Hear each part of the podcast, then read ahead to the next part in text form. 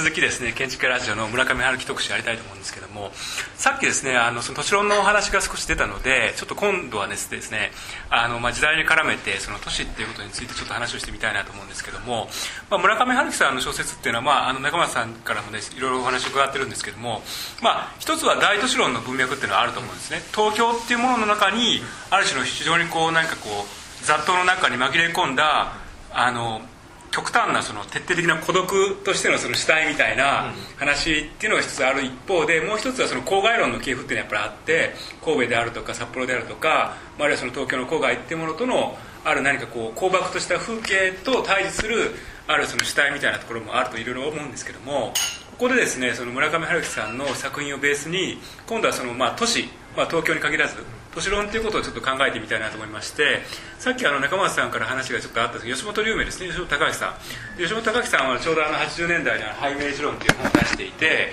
要するにそれまでの非常にこう都市に対するあのむき出しの敵意がですねその転調して変化して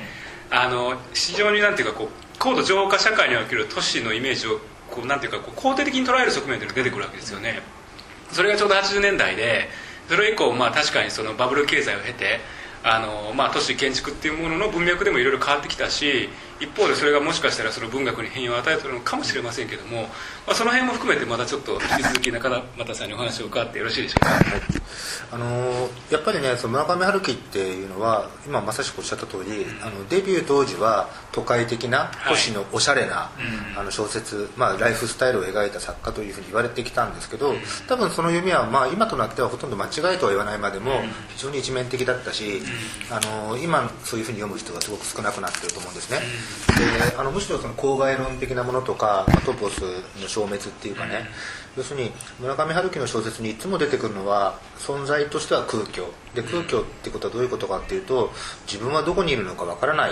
ここはどこにいるのか。これここはどこなんだっていう話なんですよね。であのまあ、それは村上春樹以降の作家をずっと読んでて、まあ、それこそ舞城太郎さんみたいなあの現代作家も含めてそのミドル・オブ・ノーウェアみたいな本当そのどこにいるのかわからない自分の時空間のなさっていうことがある村上春樹の小説はクロノロジカルで何年っていう年度のインデックスがたくさんあると同時に逆に地図的なマッピングもあるわけですけども実はそれは時間と空間に対するおぼつかなさがね過剰なまでの空間と時間に対する言及になってると思っていてでまあ時間の話は結構したからちょっと空間の話で言うとあの僕は本当にその神戸のことをあんまり強く言わない方がいいん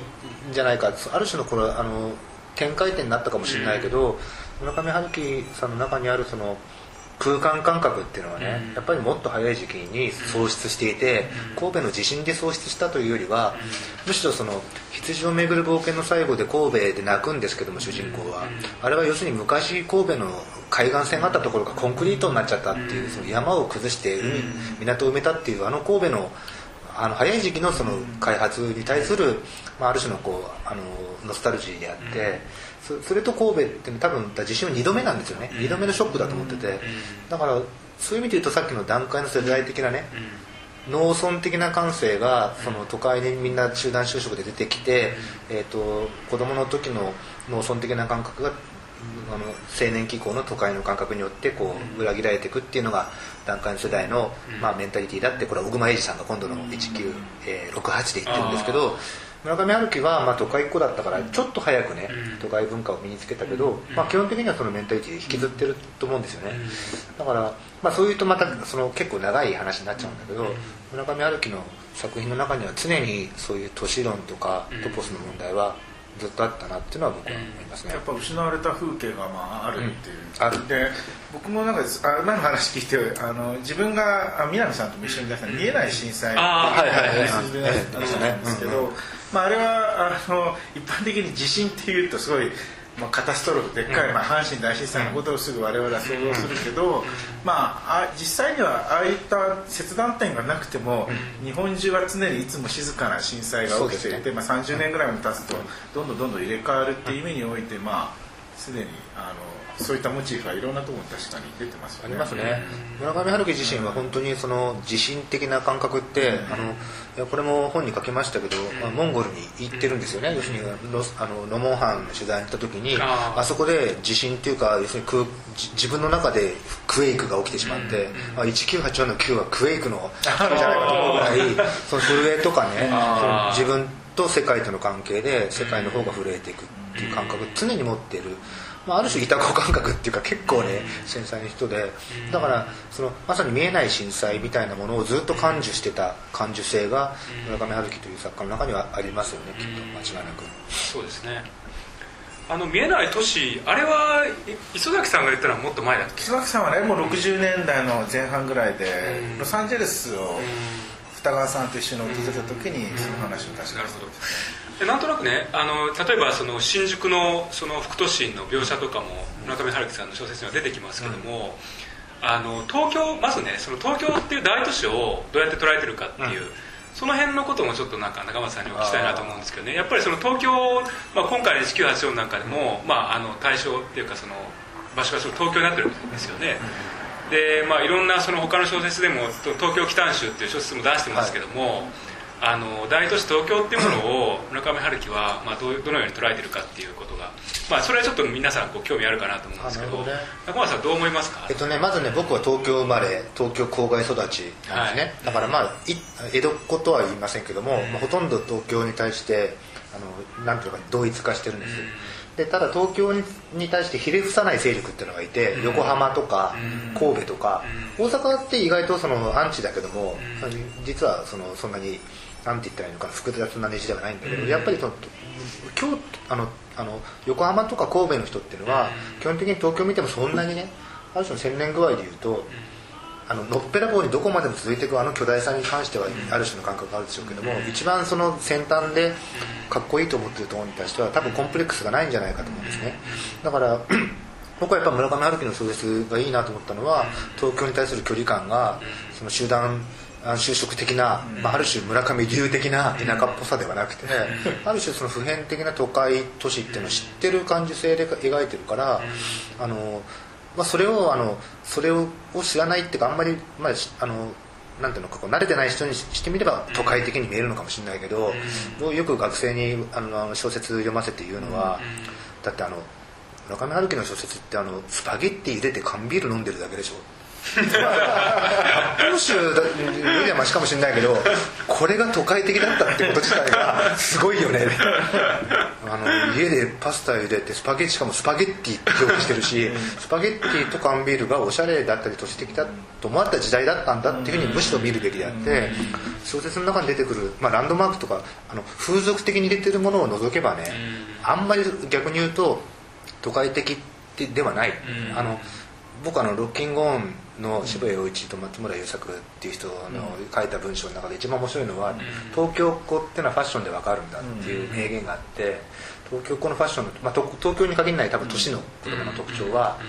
ズボンとしか言えないズボンを履いていて、セーターとしか言えないセーターを着てる。それが東京っ子だ。要するにその札幌とかね、あのとかの人間みたいに卑怯なあの服を着てない、それはすごくそのあなるほどと思ったことがあって、そういう点でいうと村上春樹のファッションとかね描き方も、まあ、ある意味で言うとそういう感じがあるでしょ、だからあの都市を都市の自意識のまますごく等身大で描けたことがある時期までは驚きだったっていう意味でのスマートさがあるけどもそれは東京だろうがあの神戸だろうがどこだろうが多分その同じように受け止められたんじゃないかなっていう気がしますね。で東京の描き方に関して何か違和感とか特徴を感じるかっていうとあんまり感じないけどやっぱりそんなにあちこち行ってないなって青山周辺とかお店があったとことかね。あの東京中の微妙なリアリティをすごく持ってる人っていう感じはそんなにはしないですね。そうでしょうね、うん。まあ、僕もねあ僕はもともと神戸から来てるのでなんとなく分かるんですけど、うんやっぱり長くそこで住んで活動していても、あの決して解消されない違和感っていうのが東京には絶対あるだろうなと思うんですよ、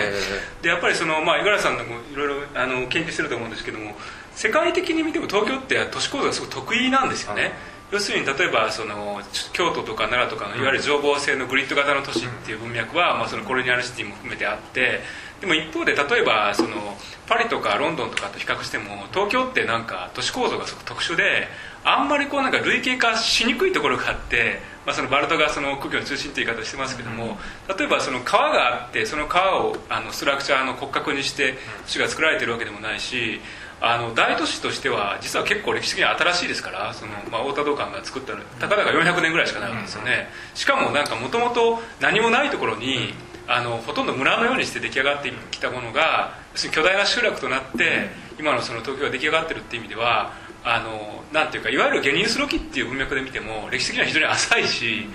すごくこう得意な場所なんですねだからそのその得意さに対する違和感っていうのはなんかどっかやっぱりあるのかなっていうのは思うんですよね。あのね一個だけねその今のでやっと思い出したんですけど僕は村上あの春樹さんの「ノルウェーの森」を読み直したのってこの「極西文学論」っていう連載を、まあ、群像っていう雑誌やった時にあのいよいよやっぱりこれ読まなきゃいけないなと思って途中まで読む気なかったんですけどえとこれあの、えー、5部構成で第4章が「東京」っていうタイトルなんですよ。で東京のことをやっぱ書きたかったんですね僕東京ってそんであの村上春樹の「ノルウェーの森」を読み返すとですね、えっとあのまあ、えっと、僕とですねこう直子だと思うんだけど、がこう要するにあのデートをするわけなんですけど、あの四谷だと思うんだけど、四谷のその土手あの外堀のあそこのお花見の時に使うあそこのまあ外堀の土手を歩いていてで気が付くとずっとずっと歩きすぎちゃってなんか神保町を越えて最後本郷あたりまで行くのかな、そう駒込あたりまで行くのかな？割とその要するに、えー、と外堀から、えー、とあの東大のあるあたりまでの、まあ、旧江戸の中を、まあ、ぐるっと歩いていく、でその私あのあの、まあ、ぐるっと回ったのよみたいな、ちょっとよく、まあ、要するに夏目漱石がねその東京の小説結構書いてますけども、はい、漱石のその東京小説と同じようなトポスを割と実は、あの村上春樹がなぞっていてその感覚はねやっぱり鋭いなと思って東京の一番あの僕の好きだったのはやっぱりあの中央線っていうかちょうどその、飯田橋のあそこのお堀が江戸門とかできあの、えー、とお堀が埋められる前の、アムラができる前の水道橋からずっとこう大体あのそれこそあの首都高速と並行して走る千駄ヶ谷ぐらいまでのあそこの外堀沿いがねやっぱすごく東京にとっては重要な場所だと個人的に思ってたから、いや村上春樹すごいじゃん。ここちゃんとちゃんとやっぱ ゲニウスロキ探り当ててる感はあったんですけど、でもそこを除くとあんまりね、あのあなんかすごいあの意外と東京を描いてないですよね、なんかそのねちょうどその80年代後半ぐらいにそれこそタウン誌とかいろんなものがね、先ほど中間さんお話しされてましたけど出てきてそれこそ記号論が早いじゃないですか江戸東京ブームっていうのがそれこそ如月小春さんとか、い、ろんな人たちがその山口正夫さんも含めて記号論が入るっていうことと同時に都市論がある部分で流行ってその工作するところに東京が浮かび上がってきて、何かこうみんながそういうことで記号としての東京を語り始めますよね。なぜお二方が大体こういう世界入ったかをちょっと聞かないとね。だからそのことを要するにそれが村上春樹のその小説と部分的にやっぱ工作するところもあるんじゃないかなと僕はいう気もしてるんですね。それこそそれ一番下手になんとなくクリスタルなわけでしょあ、まあ、それはもう本当に。あそこまでやられたらまあ下手に手出しできないぐらいやってんだよね、読みました？当時当時っていうか 後になって読んだから当時読んでないですね僕ね。そんなすぐには。僕も読まなかったな、ただなんていうのかこう要するに女子大生ブームっていうのはね、えー、やっぱりその都市論って意外とその語るのは男だし、都市論建築家も男だし小説家も男なんだけどあの時出てきた主題ってやっぱ女だと思うんですよね、うん、女子大生ブーム女子高生ブームがあって、うん、消費の主体はやっぱ女だったし、うん、あの実際にしかもその男女雇用関係っていうのがてきて、まあ、都市の風景から一斉に男が消えるって言ったら言い過ぎですけど、男はもうみんなオタクになっちゃうわけだから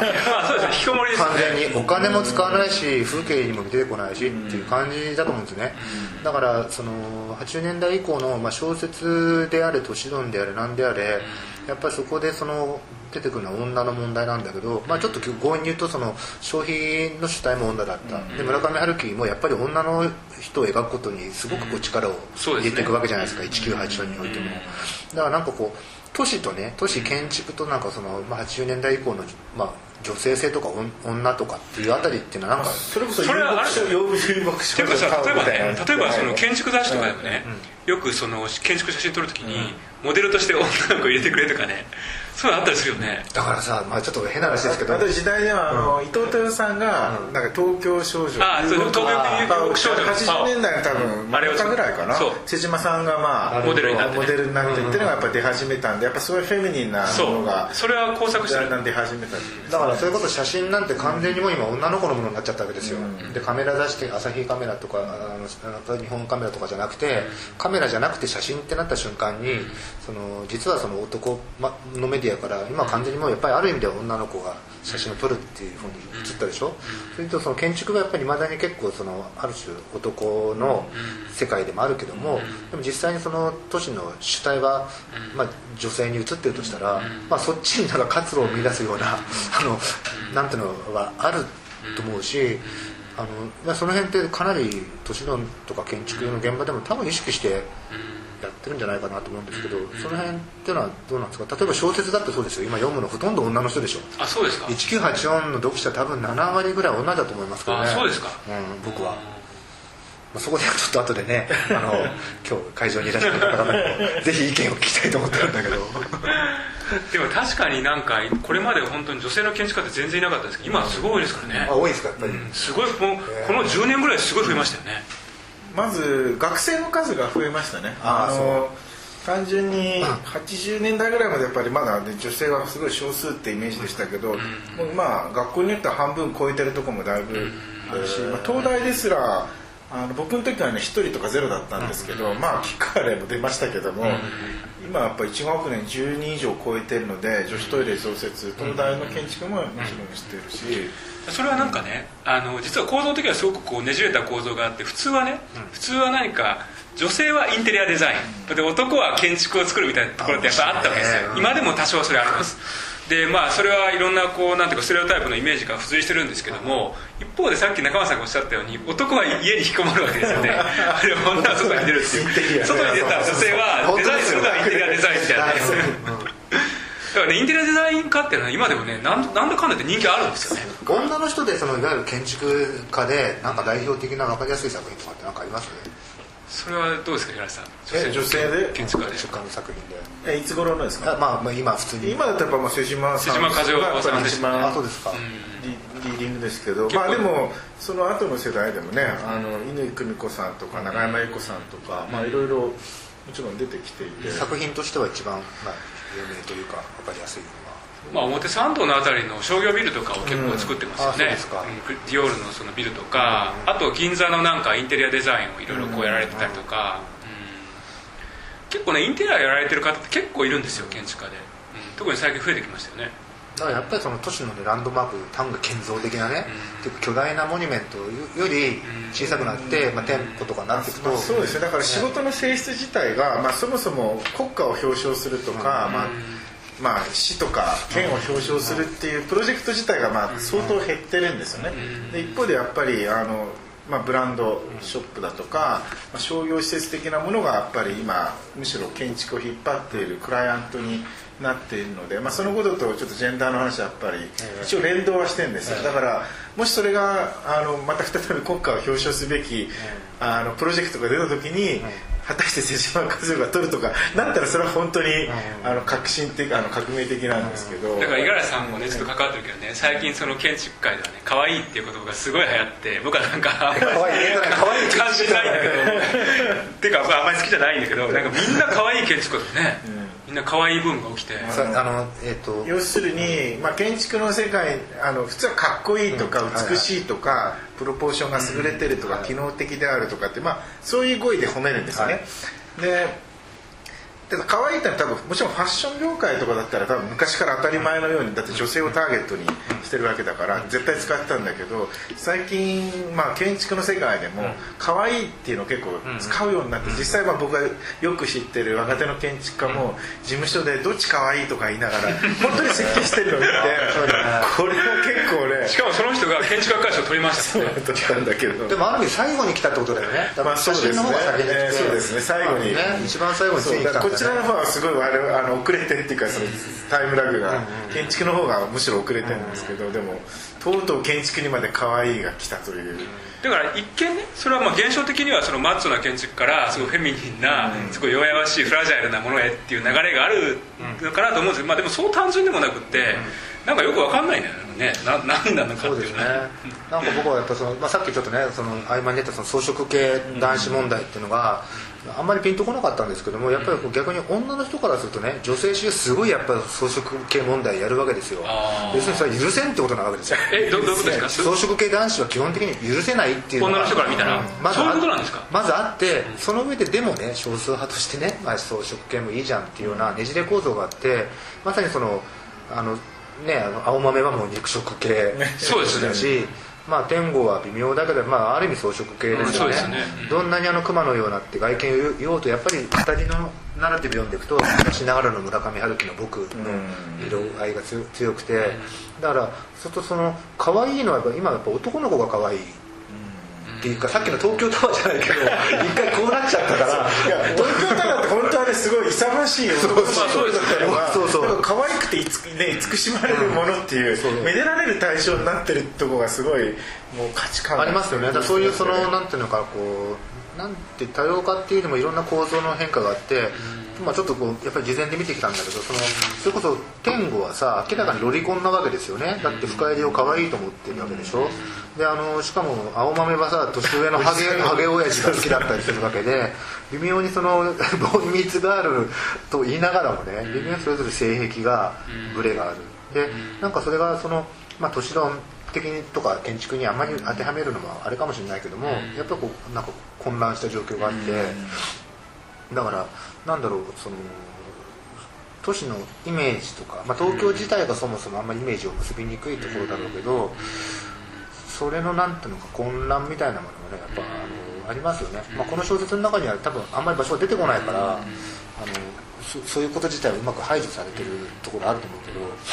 なんかさっきの中村さんの話やっぱり確かにね自分が今どこにいるんだっていう問いっていうのが常にこうこう通奏低音として流れてるじゃないですか、その村上春樹の小説が、まあ、それはなんかこう二重の意味があって要するにこうまあ、それ心理的に自分がどこにいるんだっていうことと物理的にも自分がどこにいるんだっていうのよくわからないっていうか、東京って常にそういうところがあってまさにその地下鉄っていうのは象徴的だと思うんですけど、なんか記号として与えられるんだけど自分がどこにいるのかわかんないしあのたとえ東京タワーであってもランドマークとしては機能しないし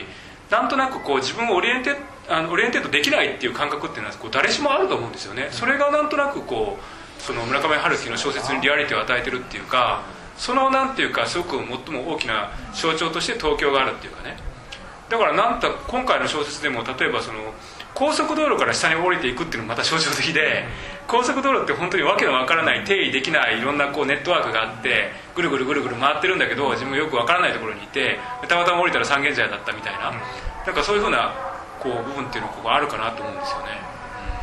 だからやっぱりねその僕なんかとこう東京とか関東ネイティブだから、まあ、インあのインディアンみたいなもんなわけでその関東平野って僕アメリカ大陸だと思ってるんですよ、ある意味ね。土着の人連中が、まあ、一応いて、だけどその日本文学においても、まあ、いろんな意味においても近代としてこう発見された東京とか江戸江戸ってか東京っていうのは、ある種手つかずの場所でもあってやっぱり二重構造になってるでしょ、だからそれこそその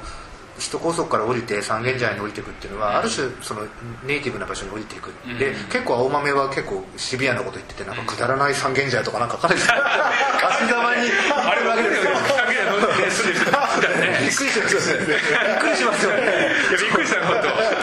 当じゃあそこで降りなきゃいいじゃんと思ったけど。だからなんかあのやっぱそこがすごく面白いなと思ってるね、だからあの例えばその東京って生まれ育つとある種のこう時間感覚ができるから、川があって電車があってマトリックスができてるんですよ。東京の中でもある種のそれこそあの葛飾区とあの世田谷区ではどっちが偉いとかってある種のこう序列もあって、でも多分あの多分それは東京近郊じゃないと分かんない感覚があるから、村上春樹はだからあんまりねそういう意味では東京に関してはあの敏感ではないですよね、うん。すごく逆に言うとニュートラルだなって気気がしますよね、なるほどねただまあ1984に関してはあんまりその、まあ、場所性はそんなに強くはない今のところは強い感じはしないですね、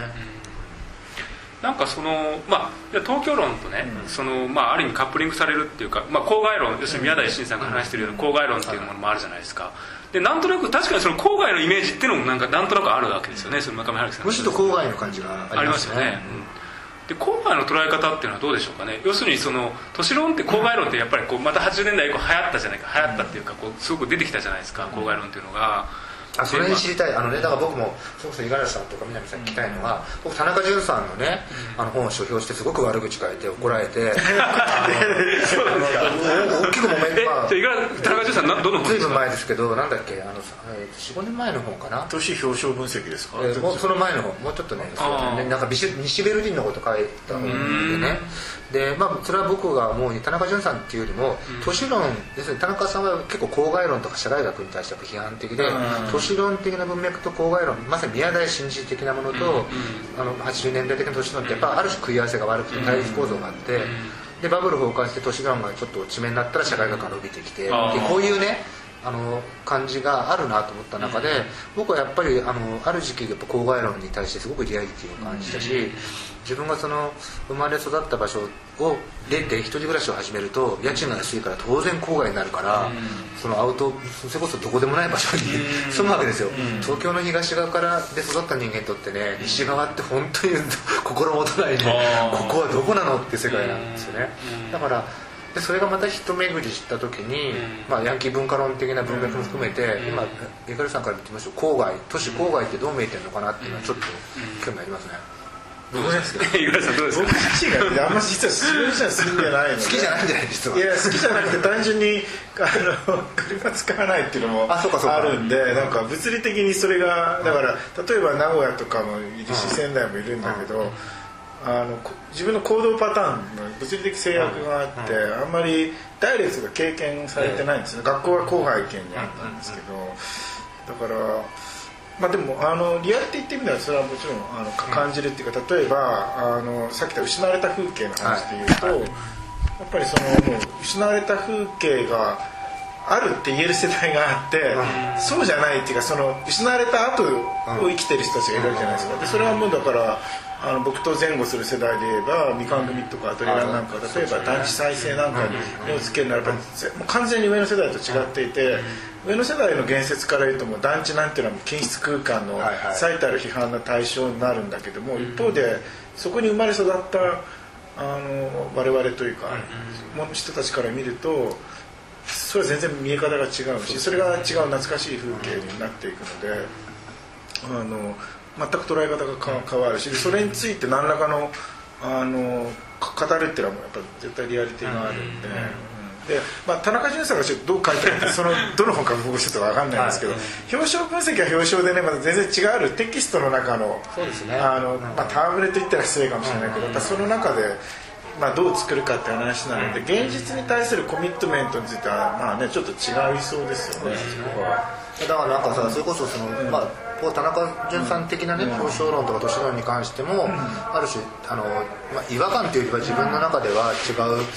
ことを考えたい気持ちでいてその時は僕は郊外派だったんですけど、最近はこう東博樹君とかとかねなんかこう保守本流みたいななんか自然主義的リアリズムの擁護者みたいに言われちゃってね。それが、まあ、ある種の世代論だと思うんですよ、だからこ若い世代から見るとそのなんていうのかな僕みたいな立ち位置がととか都心的な、ね、都市論的に見えちゃう。